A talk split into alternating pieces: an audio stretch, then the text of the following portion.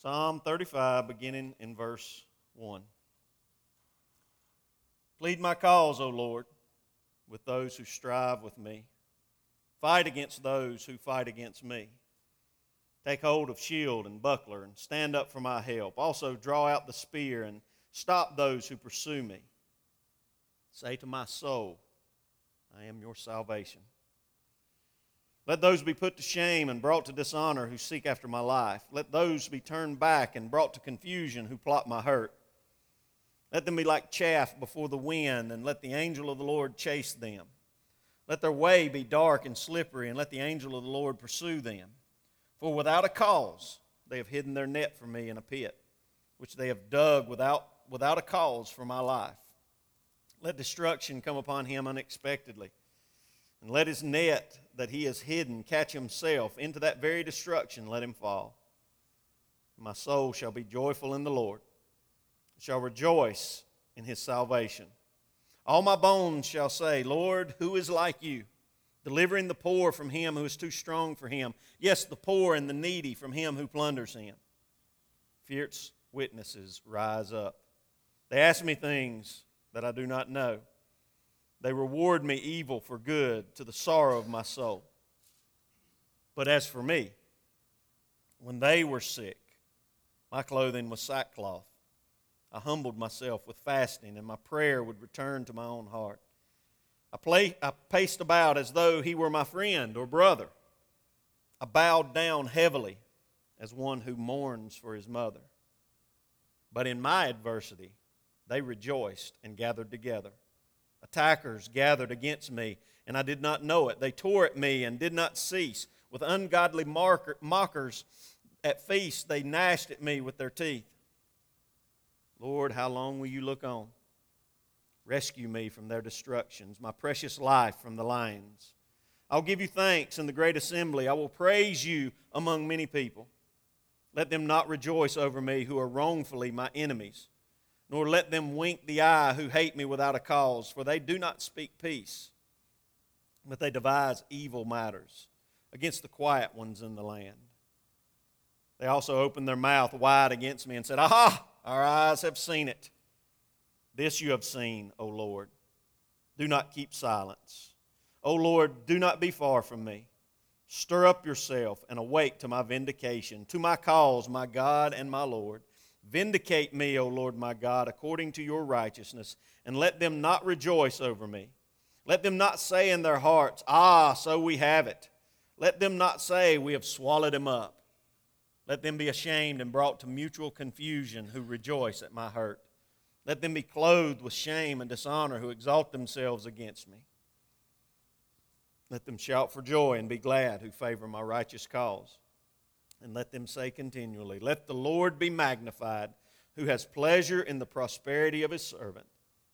And my tongue shall speak of your righteousness and of your praise all the day long. Let's pray.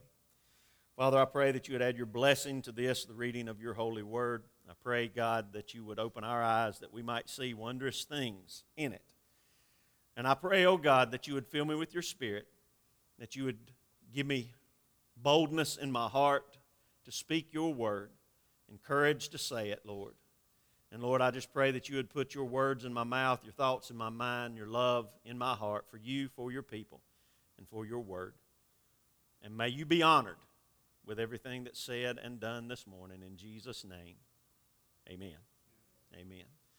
Lou Holtz, the former football coach for the University of Notre Dame, University of South Carolina, once said, Do not tell people your problems because 90% do not care and the other 10% are glad you got them. Today's message is about the other 10%. Today's message is about those who rejoice when things go wrong for you. Today's message is about those that we would view as possibly enemies. Enemies. As a matter of fact, the, the title of my message this morning is How to Deal with Our Enemies. I know what some of you are thinking enemies? Me? Enemies? How can I have enemies? I'm smart and good looking and friendly and talented and likable and full of charisma and humble. Don't forget humble. But I hate to burst your bubble. But there are those who don't like you. In fact, there are those who hate you. They hate you. And that shouldn't surprise us. Jesus, talking to his disciples about the end times in Luke chapter 21, said this And you will be hated by all for my name's sake. He said in John chapter 15, verse 18, If the world hates you, you know that it hated you before it, it hated me before it hated you. Now, these verses are talking about the hatred of Christians in general by those who are following the world system. And the fact of the matter is that today, right now, there are people who hate you for no other reason than the fact that you name the name of Christ. And they hate you for that reason. They hate me for that reason. You've not done anything to them, possibly you've never met them in, in your life, but they hate you because you follow Jesus. But then there are also those who are individuals that you will meet in your life who don't like you, who are opposed to you. And some of them even might hate you. You'll find those people at school. You'll find them at work. You'll find them in the neighborhood. As a matter of fact, Jesus said you are to love your neighbors and you are to love your enemies. You know why he said that? Because they're usually the same person. Uh, you find them at school, you'll find them at work, you'll find them in the neighborhoods. You'll find them in civic organizations and hobbies that you're involved in. You'll find them at the market. You'll find them everywhere you go. And sadly, sometimes you will find them in church. Those who are opposed to you. So, when we encounter enemies, how do we do, deal with them? Well, I need to say this up front I'm not your enemy. And nobody in this room is my enemy. Enemies take different forms. But remember, even that individual who may be opposing you in your ministry, the Bible says we, not, we do not struggle against flesh and blood, but against the principalities and the powers and the darkness of this world. So ultimately, that person is not your enemy. That person who opposes you, who tries to put roadblocks in your way, that person who, who tries to bring you down, that person, that individual is not your enemy. He or she may be used as a pawn in the hands of your real enemy, but those are not your enemies. But when we encounter enemies, and we will, when we encounter enemies, how do we deal with it? What do we do? Well, first and foremost, we draw comfort from our Lord.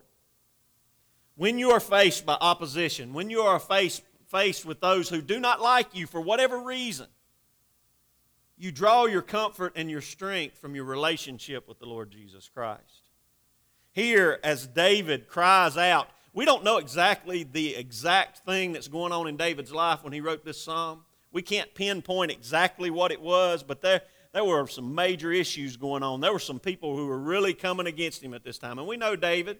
We know some of his problems were self inflicted and some weren't. But whatever the specific item or, or circumstance from David's life was going on, we find very quickly that, boy, it was tough. And he was crying out to God over and over and over to protect him, to help him, to plead, to, to, to fight for him, and all of these things. Well, in the, mid, in the midst of that, in verse 3, at the end of the verse, it says, And say to my soul, I am your salvation. I am your salvation. We need God to whisper to us when we're in the midst of a battle when we're facing those who are opposed to us, we need to be reminded by our Heavenly Father, I am your salvation. No matter what you're facing, I am your salvation.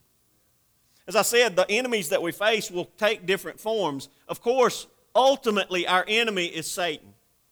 The scripture teaches that he is our adversary and he's walking about seeking whom he may devour. He wants to destroy you, he wants to destroy me. He can't have us. If we truly know Jesus Christ as our Savior and Lord, we're in his hand and no one can pluck us out of his hand. So Satan can't have us but he will do everything he can to destroy us on earth and destroy the ministry that God has placed us in. And some of the ways that he does it is he'll just start to whisper negativity into our hearts and into our minds. You're no good. Which I say, well, I know the Bible tells me that. There's none good, no, not one. Nobody likes you. Nobody cares for you. You're ugly. You're stupid. I even had the devil whisper in my ear one time. He tried to whisper in my ear that I'm fat. You're fat. But the Bible tells me the devil's a liar, so I didn't pay a bit of attention to anything he had to say. But won't he try to put those negative thoughts in your mind and in your heart? Cause you to doubt yourself, to cause you to doubt your relationship with the Lord, to cause you to doubt your purpose. He is your enemy, and he wants to destroy you.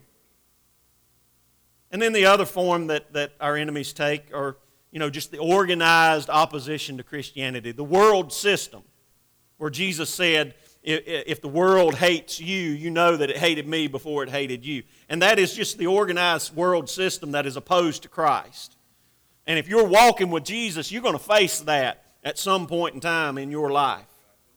That organized opposition to Christianity as a whole. And then there are those individuals that, again, I say, are not your enemies, but are used by Satan as enemies. They stand against you, they oppose you for whatever reason. They don't like you. Well, regardless of who our enemies are, we know who our comforter is, don't we?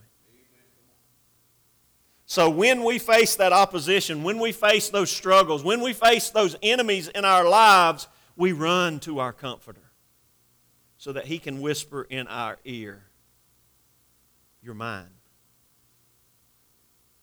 You belong to me. You are important. You are loved. You say, well, how much, how much am I loved? This much.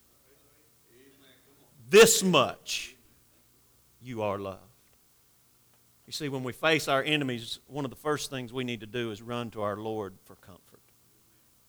For comfort. Also, when enemies come our way, there's something else that we need to do, and that is we need to treat our enemies like our friends. Wow. Boy, that rolls right off the tongue, but it is hard to do, right? Let me just go ahead and say, I'll just throw a disclaimer out there. You can't do that, and neither can I in our own strength. Somebody slaps me, you know what I want to do? I'll slap them back.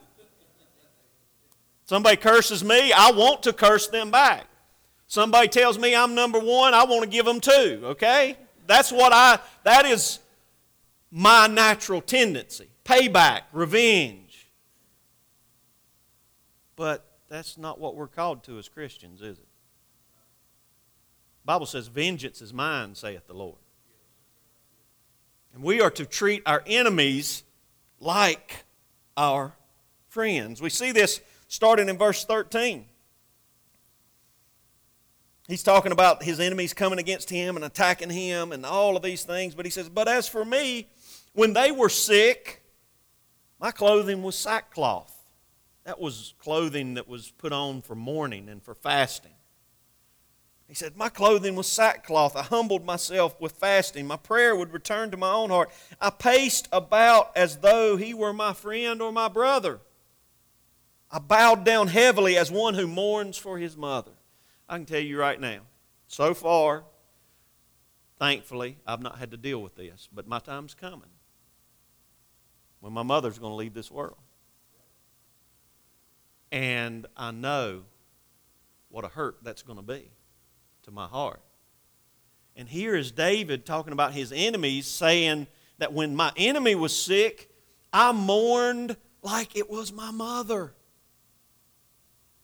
He treated his enemies like his friends. And that's not the only place we find it in the scriptures. Proverbs 25, 21, and 22 says, If your enemy is hungry, give him bread to eat.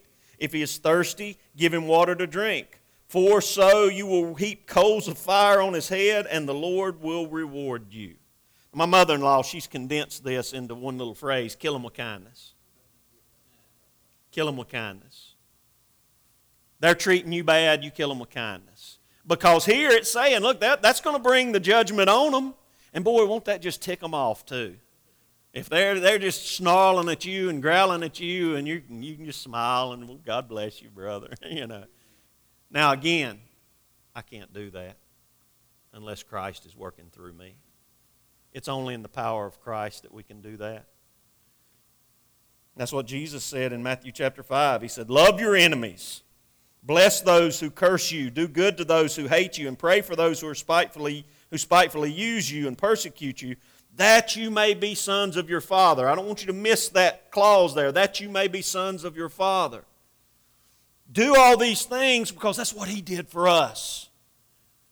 He hung on the cross and they mocked and they ridiculed. And if you really are the Son of God, save yourself and save us.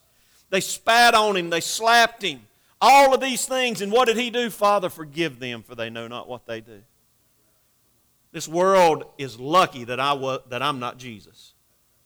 Because if I were on that cross and I had the ability and the power to come down off that cross, I'd have come down off that cross and I'd have showed them what for. But praise God, I'm not Jesus. And praise God, He stayed on that cross in the midst of that ridicule and that anger and that hatred. So here He's saying, Love your enemies, bless those who curse you, for in doing that, you're following my example. You're acting like one of my children. So, really, when we think about this, we treat our enemies like our friends. It's like we're following the example of the Lord.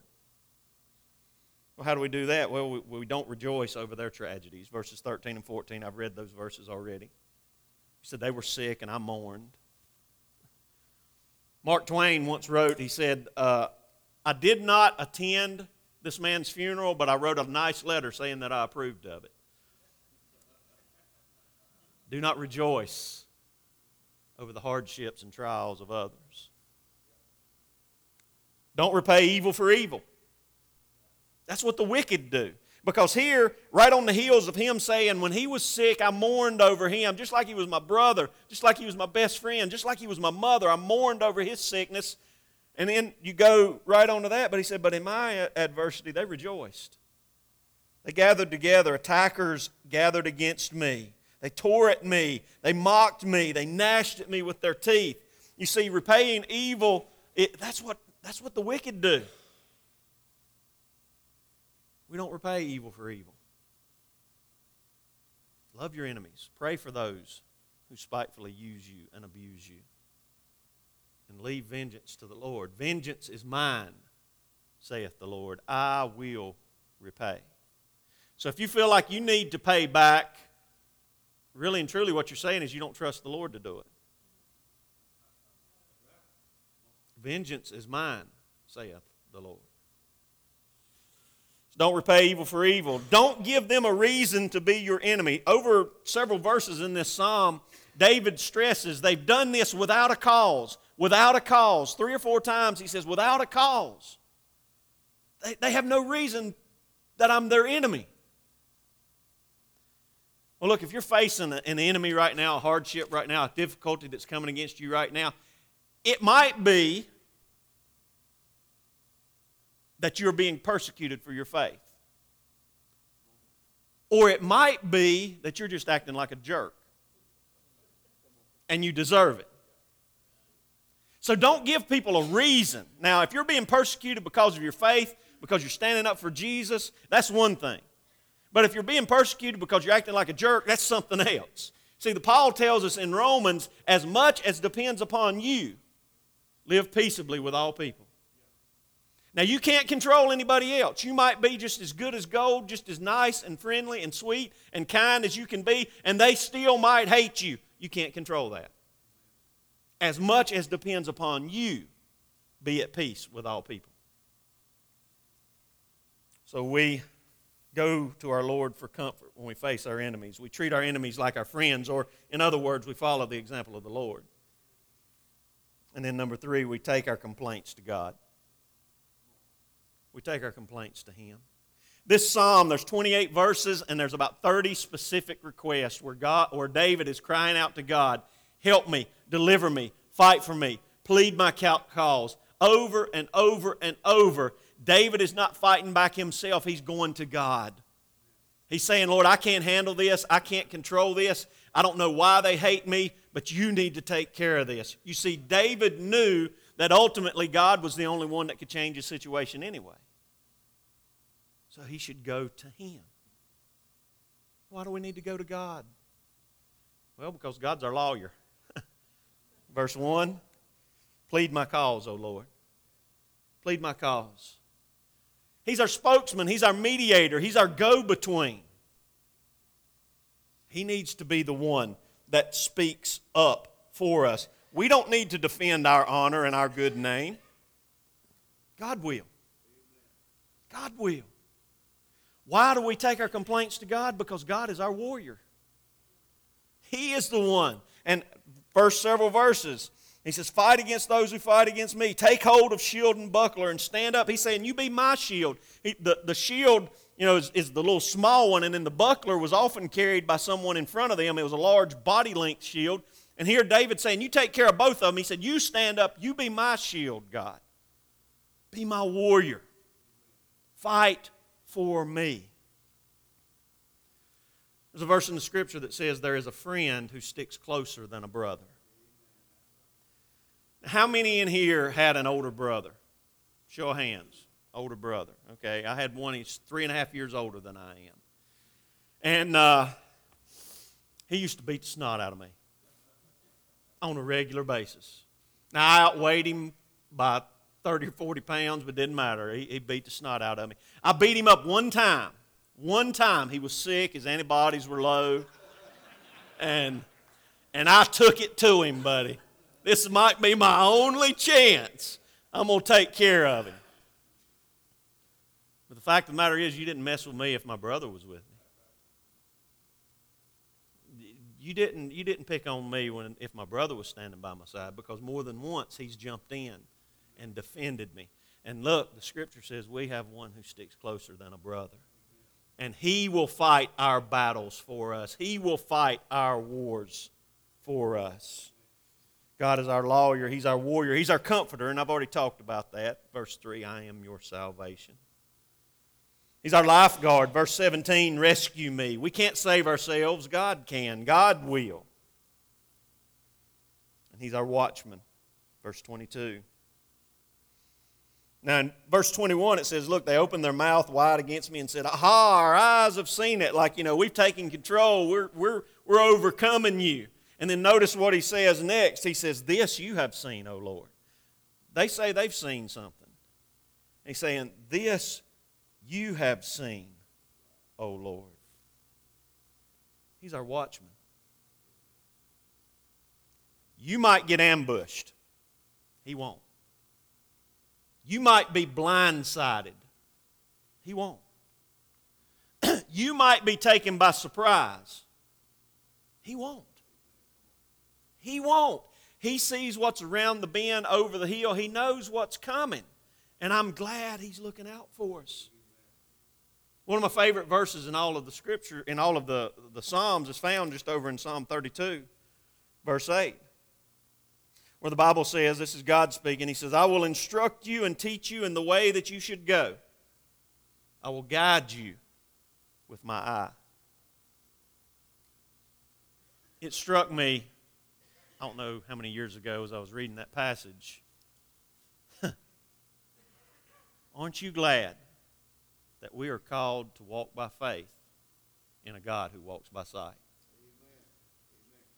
He knows what's coming. He never slumbers or sleeps. So you can lay your head on your pillow at night and rest knowing that God's got this. He's watching, He knows, He sees.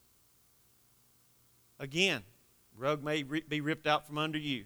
Somebody who you thought was your friend is your enemy. You don't know where it came from or how it got there. God's got this.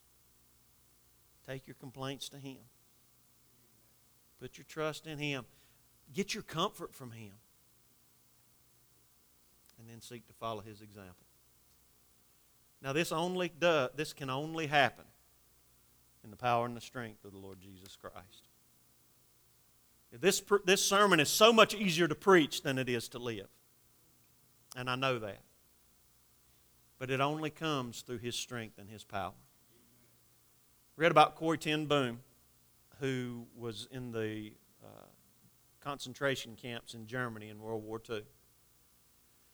And she survived, but she was the only one in her family who survived. And after it was over, the Lord used her to go around and travel and tell of her experiences and tell of how the Lord brought her through that and gave her victory in that. She often spoke at, at Billy Graham rallies and crusades throughout the years.